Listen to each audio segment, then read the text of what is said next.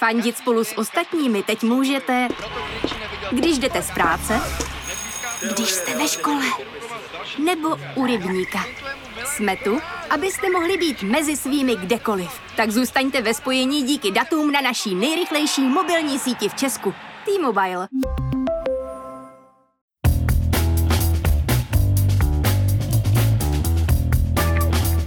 Právě jste si zapnuli stopáž. Páteční podcast z pravodajského serveru Seznam zprávy. Mé jméno je Jan Kordovský a tenhle týden se opravdu těším na post analýzu chování Facebooku, YouTube a Twitteru během amerického volebního týdne. Z toho, co jsem viděl, mi minimálně dvě z jmenovaných platform přišly jako jedna velká out of control džungle. Kromě toho jsem si taky povídal s naším reportérem Janem Novákem, který místo home officeu pracuje aktuálně jako dobrovolník v domově seniorů a předtím si střihl týdenní štaci v nemocnici v Uherském hradišti. Ale ještě předtím jsem pro vás tradičně vybral přehled těch, alespoň podle mě, nejzajímavějších zpráv z uplynulého týdne.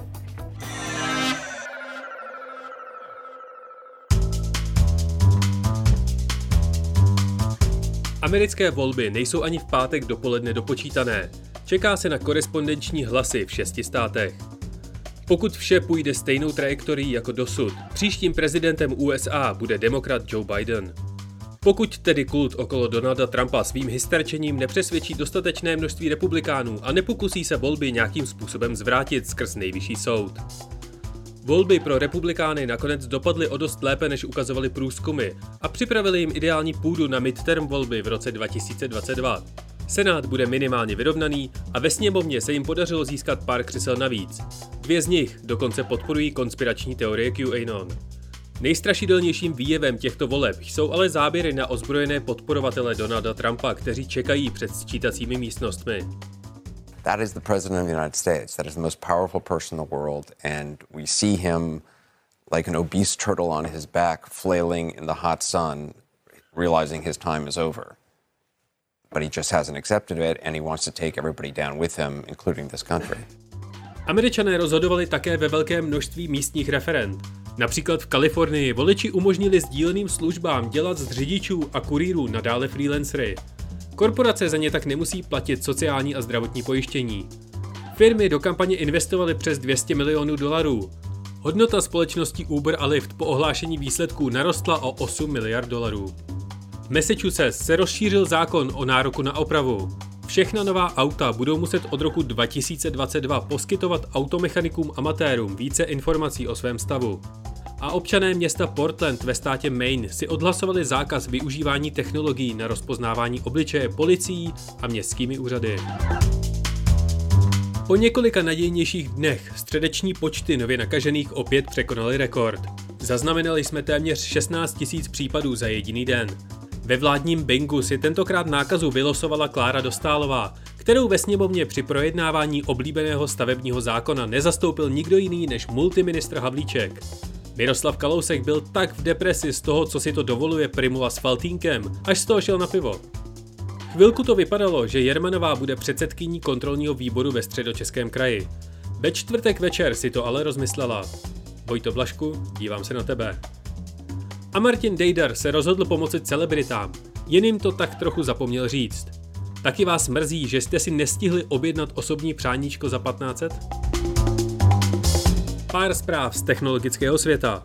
I přesto, že se za pár dní začnou prodávat nové generace Xboxu a PlayStationu, Nintendo opět hlásí rekordní prodeje konzole Switch. Apple v úterý představí první počítače postavené na vlastních procesorech. Očekává se, že budou několikanásobně rychlejší než současná generace s čipy od Intelu a navíc budou umět spouštět kompletní knihovnu aplikací původně napsaných pro iPhony a iPady. New York Times oznámili 7 milionů předplatitelů. Poprvé v historii překonal počet digitálních předplatných prodej papírového vydání. A Walmart stahuje ze svých prodejen inventurní roboty. Lidé to prý zvládnou taky. Co se stalo ještě? V Rotterdamu zachránila vlak metra před pádem do kanálu Socha Velryby. Polsko po rozsáhlých protestech odloží zavedení faktického zákazu potratů a Dánsko vyhubí norky. Zemřel popularizátor vesmíru Marcel Green. Ostravu a Prahu propojí pětkrát týdně nový spoj polských aerolinek LOT. Amerika odstoupila od pařížské dohody a nový report UNESCO říká, že za posledních deset let byl zabit jeden novinář každé čtyři dny. Edward Snowden zažádal o ruské občanství a Baby Shark se stalo nejsledovanějším YouTube videem v historii.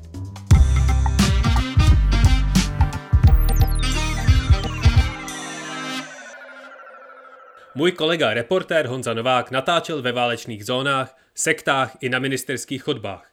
Na konci října se vydal na trochu jinou misi. Jako dobrovolník týden pomáhal v nemocnici v Uherském hradišti. Teď pracuje v domově pro seniory v Dvoře Králové, který je z poloviny v karanténě. Honzo, vítej ve stopáži. Ahoj, ahoj. Proč jsi se rozhodl opustit náš newsroom na Smíchově a vyrazit do nemocnice v Uherském hradišti? No, protože to je přece naše práce. Je to přece naše práce novinářů. Mít informace z primárního zdroje, to znamená být v terénu a poslouchat lidi, kteří, eh, kteří se tato pandemie dotýká úplně nejvíc. A mimochodem li, poslouchat lidi, na jejich životech my jsme závislí. To znamená eh, v mém případě eh, pracovat nebo nějak zapojit a hovořit s lékaři, sestřičkami, sanitářema, se všema profesema, které mají něco společného s nemocnicí. Proč jsi vybral zrovna Uherské hradiště? Uherské hradiště jsem se vybral uh, tehdy z toho důvodu, že uh, Uhersko hradišťsko, uh, tento region byl nejpostiženější a tudíž jsem se vydal tam, kde ta situace uh, byla nejhorší. A jak vytížená ta nemocnice byla, respektive oddělení, kde jsi pracoval? Plní se ty pesimistické prognózy o přetížených nemocnicích a nedostatku lůžek? O to bez pochyby. Já jsem tam vlastně pracoval minulý týden, pokud se nemýlím, nebo před 14 dny. A přijížděl jsem tam v době, kdy, ta, kdy e, už se několik oddělení předělalo takzvané covidové oddělení. E, pracoval jsem na různých místech e, po celé nemocnici, byl jsem v různých provozech, byl jsem dva dny na covidovém centru, dva dny na ARu, pak jsem byl v mikrobiologické laboratoři a byl jsem také se sanitákama. A ten covidový provoz dopadá na celou nemocnici? A nebo jenom na ty specifická oddělení, která si ty zmínil? No, abych tě to přiblížil. Eh, těch eh, případů eh, lidí, kteří mají covid a potřebují akutní péči, je tolik, že různá oddělení museli buď to rušit, nebo je nějakým způsobem umenšovat. To znamená, že já jsem byl na oddělení K, které dřív sloužilo pro pacienty, eh, kteří se léčili po infarktech a po různých srdečních eh, příhodách. Toto oddělení lůžkové oni změnili na covidové, to znamená, že i ty místní sestřičky a personál a sanitáci a samozřejmě i lékaři a primář se přeorientovali během jednoho dne na pacienty s jiným druhem onemocnění. Předtím tam měli, eh, řešili především srdeční potíže, eh, poté, co to změlo na covidové oddělení, tak řešili respirační potíže. A takhle to vlastně funguje v té nemocnici všude. Ukrajují se jednotlivá oddělení a tam se dávají ty covidoví pacienti. No ale když je někdo odborník na infarkty, jak e, potom může pečovat o někoho s respiračními problémy? Může, musí. Prostě ta odbornost musí jít stranou u všech a dostanou nějaký leták, ze kterého se to snaží načíst nebo naučit, anebo prostě jedou, jak nejlíp vědí? Počkej, leták, to jsou lékaři, jo? čili oni jako to povědomí, nebo oni znají ty, uh, znají ty pacienty, dokáží léčit. Tohle to, uh, covidoví pacienti zejména trpí respiračními problémy, to znamená dých, dýchací ústrojí, k tomu se přidávají další problémy. Nicméně samozřejmě ten lékařský personál je vyškolen na tento typ pacientů. Jo. Jediné, co se vlastně museli hodně naučit, eh, je, že se eh, ta vlastní ochrana. To znamená, že místo toho, že dřív nosili pouze roušky, teď do těch covidových oddělení už chodí plném, v plném vybavení. To znamená, na lékařské kalhoty, tričko nebo halenu se dává jednorázový plášť, na to ještě jeden plášť, na hlavu čepice, dvoje rukavice, štít, návleky na boty. A jak to vlastně teď aktuálně s tím eh, ochranným materiálem a vybavením je? V té jarní vlně se šířilo médii, že hrozně moc toho vybavení chybí. Jak to bylo teď na podzim? No to se šířilo naprosto oprávněně, protože tolik eh, ochranných pomůcek tehdy opravdu nebylo. Ostatně v seznam zprávách jsme to mapovali poměrně intenzivně, jak v nemocnicích, tak v domovech se sociálníma službama. Eh, teď to vybavení, no, to, co jsem já poznal minimálně v uhersko nemocnici, eh, všeho vybavení je naprostý dostatek. A co teda přesně ty si v té nemocnici v Uherském hradišti dělal? Já jsem se vlastně přihlásil na výzvu, kterou uhersko nemocnice vydala na svém Facebooku, že hledají vlastně dobrovolníky. A to nejenom z řad řekněme, zdravotníků nebo lidí, kteří mají zdravotní vzdělání, ale už vlastně kohokoliv. Čili jsem požádal eh, vedení nemocnice, eh, že bych tam chtěl pomáhat jako dobrovolník. Oni mi vyšli vstříc. Eh, vyšli mi i vstříc v tom, že jsem vlastně mohl měnit různé oddělení, to znamená, že jsem mohl nahlédnout na tu covidovou problematiku z různých úhlů pohledu té nemocnice. A bylo to tak, že jsem byl dobrovolník, novinář. Čili kamkoliv jsem přišel, tak jsem se představil, dobrý den, já jsem Honza Novák, já jsem tady dobrovolník, ale současně i píšu, eh, takže eh, mě prosím tak berte, cokoliv budu moc vykonat, tak mi tu práci dejte, já ji velice rád udělám a budete-li chtít eh, mi vlastně povyprávět o tom, jak vy to prožíváte, budu moc rád. A nikdo s tím problém neměl? Všichni byli v pohodě? Ano, všichni byli v pohodě. Žádný problém jsem nezaznamenal. Eh, ba právě naopak, oni byli hrozně rádi, eh, že se taky někdo zajímá o ně. Přitom tato krize eh, je vlastně na těchto lidech naprosto zásadní. Všichni pacienti končí na těchto odděleních a o ně se stará tento personál, to znamená od uklízečky, sanitáře, zdravotní sestry, lékaři, ti všichni má, nás vlastně mají ve svých rukou. Ti jsou ty nejpodstatnější mimochodem. No a ty si všechny tyhle ty povolání poznal během svého týdnu v Uherském hradišti. Jací lidé v tom českém zdravotnictví pracují? Kdybych to měl nějak jednoduše popsat, tak to jsou opravdu srdcaři. Jedna, jedna věc je, že oni vlastně riskují svoje zdraví, riskují zdraví svých rodin, ačkoliv by nemuseli.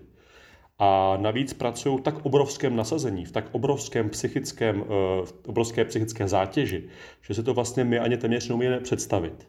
Dám příklad. Na tom covidovém oddělení, když jsem tam přišel, tak, eh, tak jsem se díval na nástěnku, oni tam měli rozpis služeb.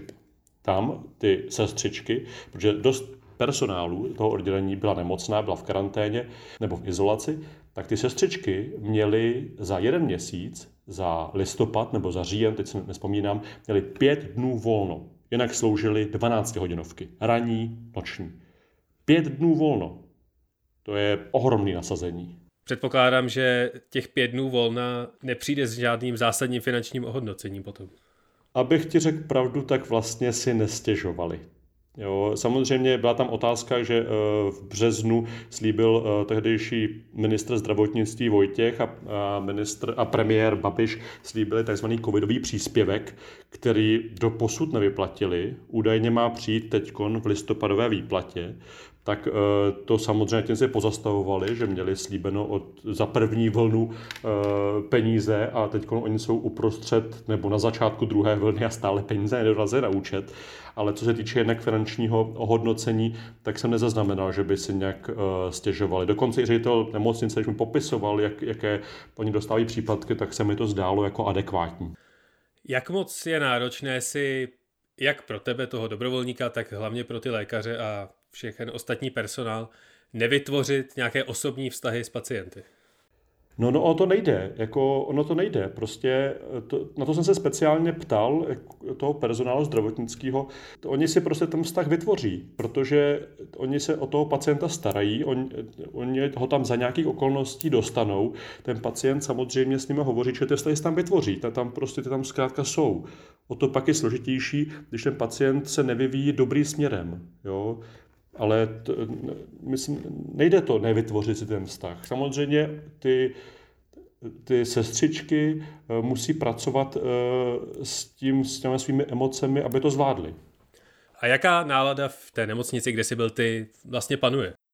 Já nevím, jestli se to dá nazvat jako náladou. Jo? Je tam obrovská míra unavenosti toho personálu.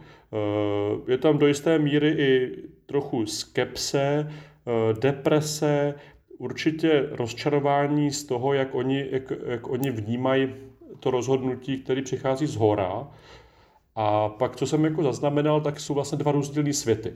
Jeden svět je uvnitř nemocnice, druhý svět je vně. Dám ti příklad. Eh, byl jsem tam jednu sobotu nebo neděli, kdy jsme sloužili a zrovna to byl velice složitý okamžik, protože nám tam zemřela pacientka. Velice, byl to velice rychlý průběh, někdo to nečekal a, a nás, poměrně nás to všechny sebralo. O chvilku později, když jsme dalšího pacienta převáželi na jednotku intenzivní péče, protože se jeho stav zhoršil, jsme se s nám pípla zpráva, koukali jsme na to, jak ve stejný okamžik desítky nebo stovky lidí demonstrovali na staroměstském náměstí bez roušek. A to jsme si říkali, no to snad ani není možný. My, jsme, my jsme vlastně nechápali, jak to, to může být, ten obrovský kontrast. Jo? Takže vlastně tam jsem si uvědomil, že jsou vlastně dva rozdílné světy. Ještě dám jeden příklad. Ty sestřičky se extrémně chrání. Oni ví, co ten věr dokáže udělat, protože to vidí dennodenně. E, myslím teda tím vlastně veškerý zdravotní personál. Oni to vidí, jak, jak nebezpečný je, jak, jak tvrdě e, na toho člověka a rychle dokáže zaútočit. Takže oni v té izolaci žijí někteří už od jara. Jedna sestřička mi říkala, že od jara neviděla svoji babičku. No protože se bojí, protože ona je denně s těma covidovými pacientama, neví, jestli to nechytla a obává se, aby to nepřenesla dál. Jo, od, od září, kdy se stalo to oddělení covidovým, tak neviděla ani svého bratra, ani, svého, ani svoji mamču, protože se prostě bojí, že by nakazili. Takže takovýhle to je. Testují nemocnice ty své zaměstnance nějak pravidelně? No předpokládám, že tam funguje stejný princip, eh, stejný princip trasování. Jo? Že když jsem pracoval v té makrobiologické laboratoři, tak tam vlastně část těch testů pocházela od zaměstnanců té nemocnice, ale nejsem si jistý, jestli to byla pravidelnost nebo ne. Prostě se musí ten člověk spolehat na to, že když cítí nějaké příznaky, tak jde na test a čeká na výsledek. A není to tak, že preventivně se testují úplně všichni neustále. No v té době, jsem tam byl já, tak tam žádné, tak tam žádné plošné eh, testování zaměstnanců neprobíhalo.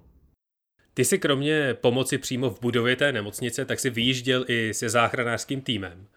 Co ti to lidé aktuálně řeší a v čem je jejich práce v době pandemie specifická?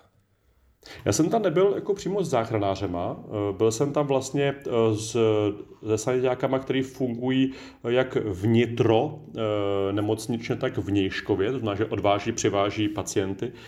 A tam bylo zvláštní na tom to, že vlastně nejhůř, že to bylo nejhůř postižené oddělení. Že tam z 20 zaměstnanců bylo 10 pozitivních a byl to zásadní zásah do provozu celého, celé té dopravní struktury. A dalo mi to samozřejmě hodně, protože vidíš, eh, vidíš tu práci s těma covidovými pacientama zase trošku jiného úhlu pohledu.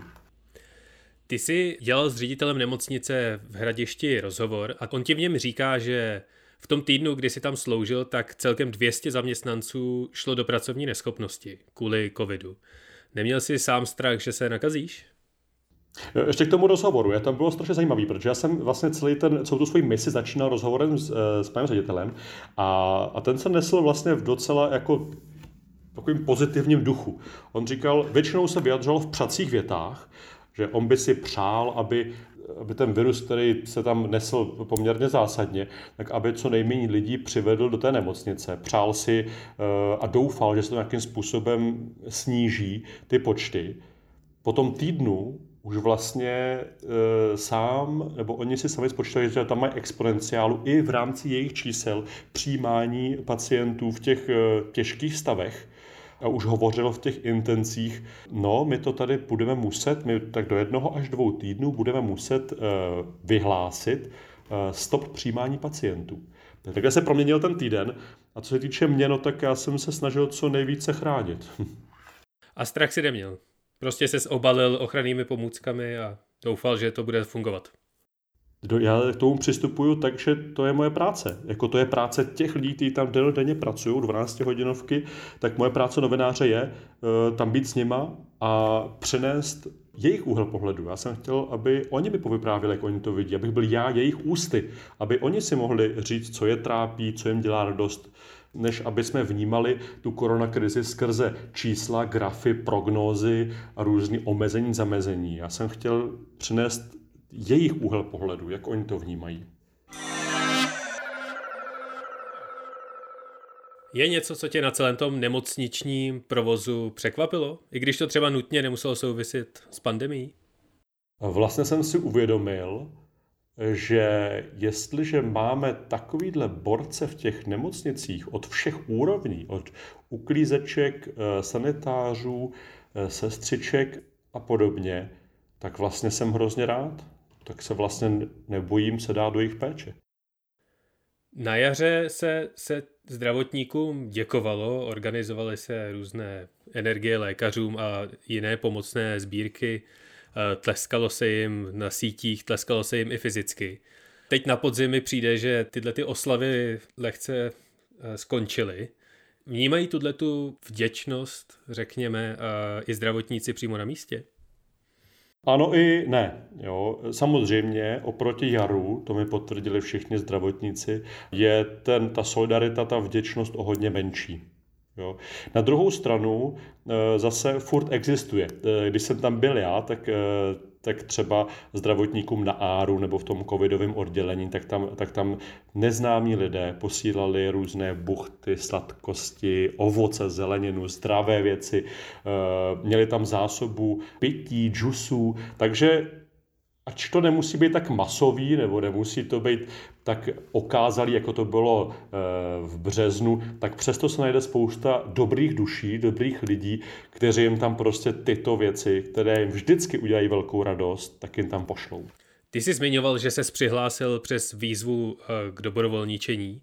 Schání nemocnice v Hradišti stále ještě nějaké další lidi? No to zásadní je, jestliže přijde nějaký kolaps ve zdravotnictví, tak si myslím, že nebude celostátní, ale bude lokální. A bude to kolaps ne způsobený tím, že bychom měli nedostatek eh, lůžek nebo plicních ventilátorů. Bude to kolaps z toho důvodu, že nebude personál.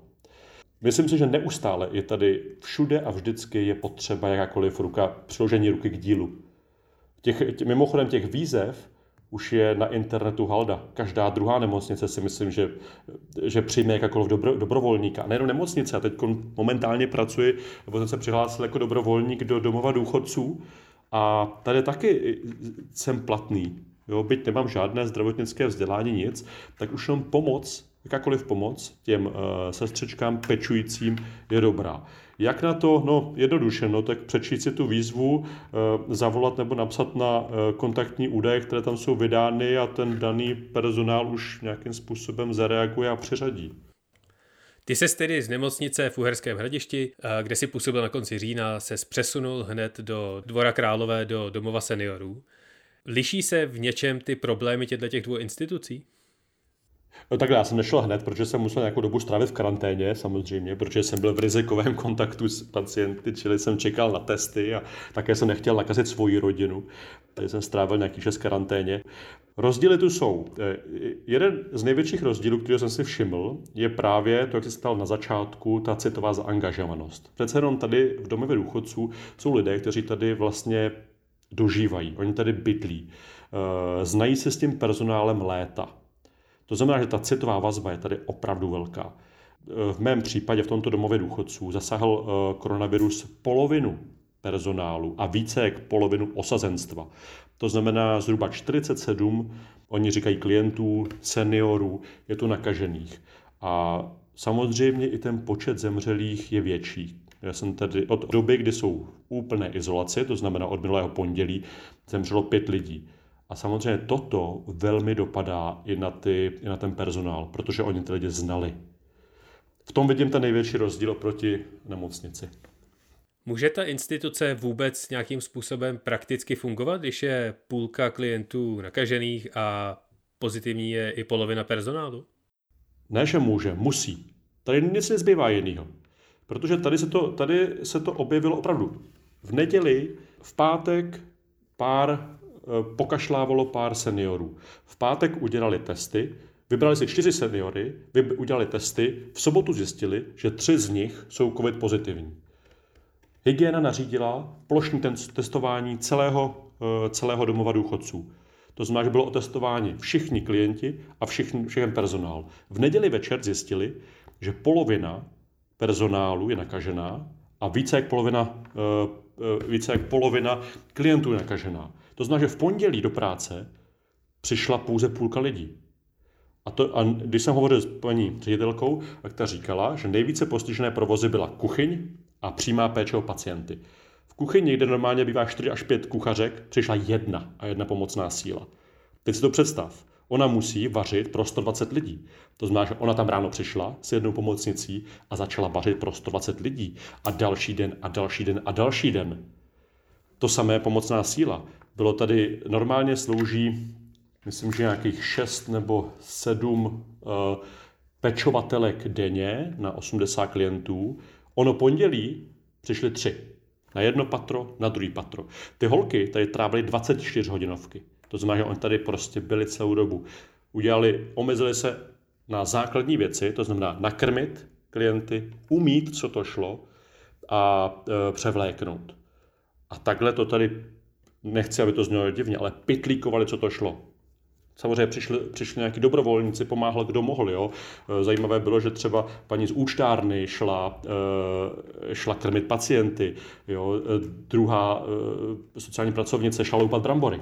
Takhle to tady prostě oni vedli Teď už je to lepší situace, protože už se vrací eh, ti zaměstnanci kmeňoví zpátky do práce po té karanténě, po té izolaci, ale takhle oni to tady prostě zvládli.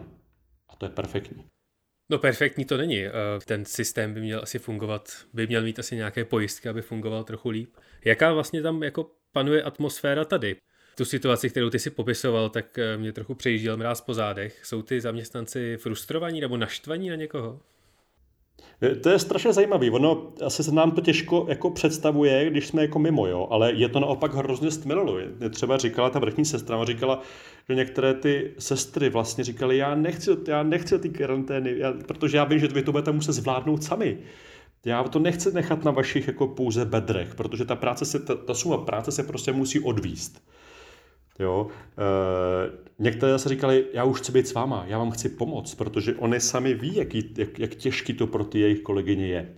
To znamená, že v jejich případě je to hrozně semklo a prostě si museli nějak poradit. A poradili si. A jak se tam jako dobrovolník zapojuješ ty? Jednoduše. Co mi dají na práci, to udělám. Jo?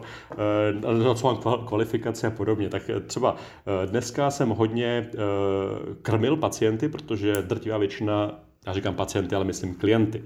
Drtivá většina seniorů v tomto domově důchodců jsou, potřebují péči druhého, takže to byla především moje práce. Ale krom toho jsem třeba četl Eh, některým lidem, eh, nebo jsem eh, měl hlášení v místním rozhlase, protože ta situace tady je velmi ponurá. Oni jsou zavření, oni jsou izolovaní ve svých pokojích už asi desátý den, nesmí vylezat ven. Jsou to jednolůžkové až dvoulůžkové pokoje a mnozí z nich na tom už nejsou, řekněme, nezvládají tu situaci. Jo, to znamená, že oni se jim snaží co nejvíc pomoci. Pochopitelně, čím méně jich bylo, tím eh, menší individuální péče byla. Jo, a na ty klienty to hodně dopadá. No a celý ten dům eh, seniorů tak je v izolaci, respektive v karanténě a nikdo do něj nesmí. Eh, jak se klienti vyrovnávají s tím, že jsou takhle jako osamělí? Tvrdě, to je prostě to je prostě tvrdá rána. Já, já teď říkám to, co mi říkají jako sestřičky, protože já jsem tam přišel do nějakého období, ale zejména jsem se jich ptal, těch, co vlastně nově nastoupili od, od té karantény, co se změnilo. A oni říkali, no ty, ty, ty stav těch pacientů se strašně zhoršil. Jo, přestávají jíst, někteří eh, se uzavírají do sebe, jak se nemůžou pohybovat, tak vlastně zatuhávají, to znamená, eh, že jako už jenom leží v posteli. Eh, někteří pacienti tomu nerozumí a přesto chodí na chodby, jsou odváděni zpátky. Jo, je to, je to velmi traumatizující tohle. No, to je vlastně ta druhá věc, kterou si spousta jako lidi neuvědomuje, že na jednu stranu plošné, eh, plošné uzavření celého oddělení ale teď, a to se ptám vlastně, to, to řeší vlastně i, ti, eh, i ten zdravotní personál, říká, co je víc, jako, je víc, že teda chráníme je, aby se víc nerozšířil ten vir, eh, anebo vlastně to jejich pomalý umírání, protože oni jsou sami 24 hodin na tom pokoji a sem tam, tam občas přijde sestra. Navíc ještě jako velmi zabalená, vlastně my vypadáme trochu jako kosmonauti v těch oblecích, není vidět mimika, jo, a je to dost ničí ty, ty, ty seniory. Takže tady se opravdu jako uvažuje o tom, jestli to je dobře nebo není. Třeba dám příklad. Včera ředitelka povolila návštěvu jedné klientce, protože už zkrátka bylo zřejmé, že její život končí a tyhle ty výjimky ona vlastně dělá, protože si myslí, že ta, to důstojné umírání, ten princip toho loučení je důležitý, je velice důležitý, že vlastně i využívá těchto výjimek v náštěvách eh, pro ty klienty. Ministrině Jana Maláčová mluvila o nějakém přednostním testování seniorů někdy v Dubnu Ale začalo se s tím prakticky až tento týden ve středu. Není to trochu pozdě? Nedalo se něčemu předejít? Tady to vedení eh, toho domova je vlastně já bych klidně řekl i znechuceno tím, jak ty politici vlastně od stolů uh, vydávají ty prohlášení a příkazy. Jednak jim vadí to, že vlastně ten, ten, ten princip funguje takže to je vlastně na základě příkazů, uh, není tam žádná diskuze, dostává se jim nedostatek vlastně poděkování za to, co oni dělají. Oni cítí jako velkou devalvaci tohoto ze strany vedení.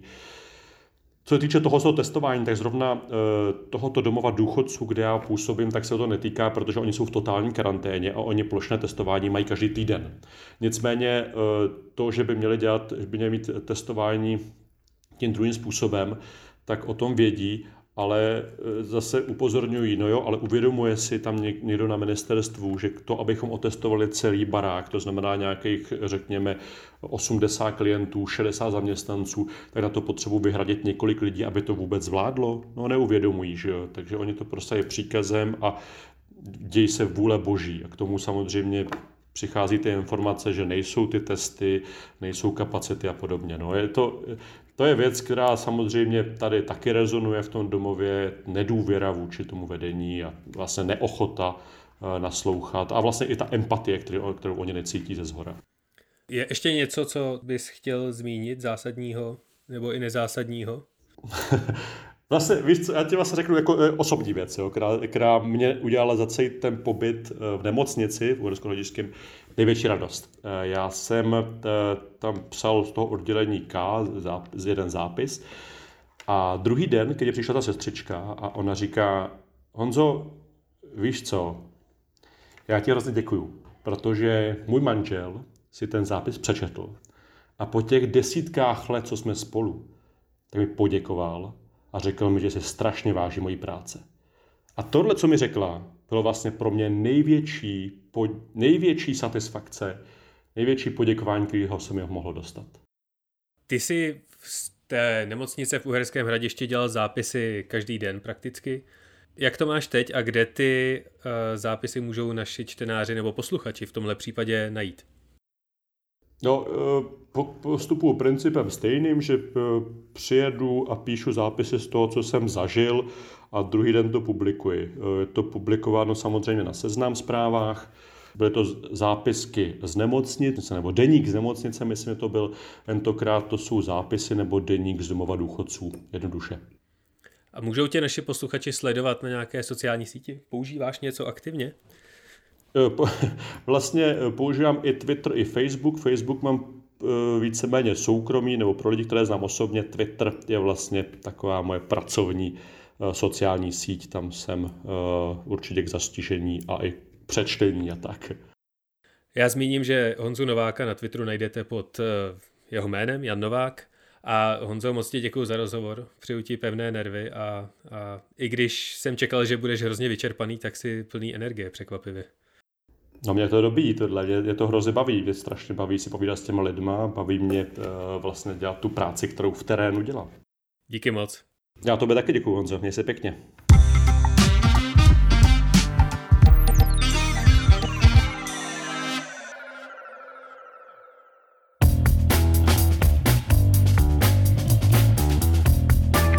A to je pro tento týden opět vše. Doufám, že jste si řádně užili americké volby. Snad to za čtyři roky bude trochu civilizovanější. Pokud jste si užili i dnešní stopáž, budu rád, když ji ohodnotíte v Apple Podcasts, anebo o ní třeba zatweetujete. Pomůžete jí tak objevit více lidem. Vaše rady, stížnosti, doporučení, návrhy na témata nebo seznamy toho, co jste si v podzimní karanténě upekli, můžete posílat na adresu audio.seznam.cz. A náhodný fakt na závěr. Komiksová myš Minnie Mouse se oficiálně jmenuje Minerva. Minnie je jen zkrácenina, kterou jí osloví další myší kamarádi. You look like you've been having lots of fun. Have you? Loučí se s vámi Jan Kordovský a příští týden opět na Seznam zprávách.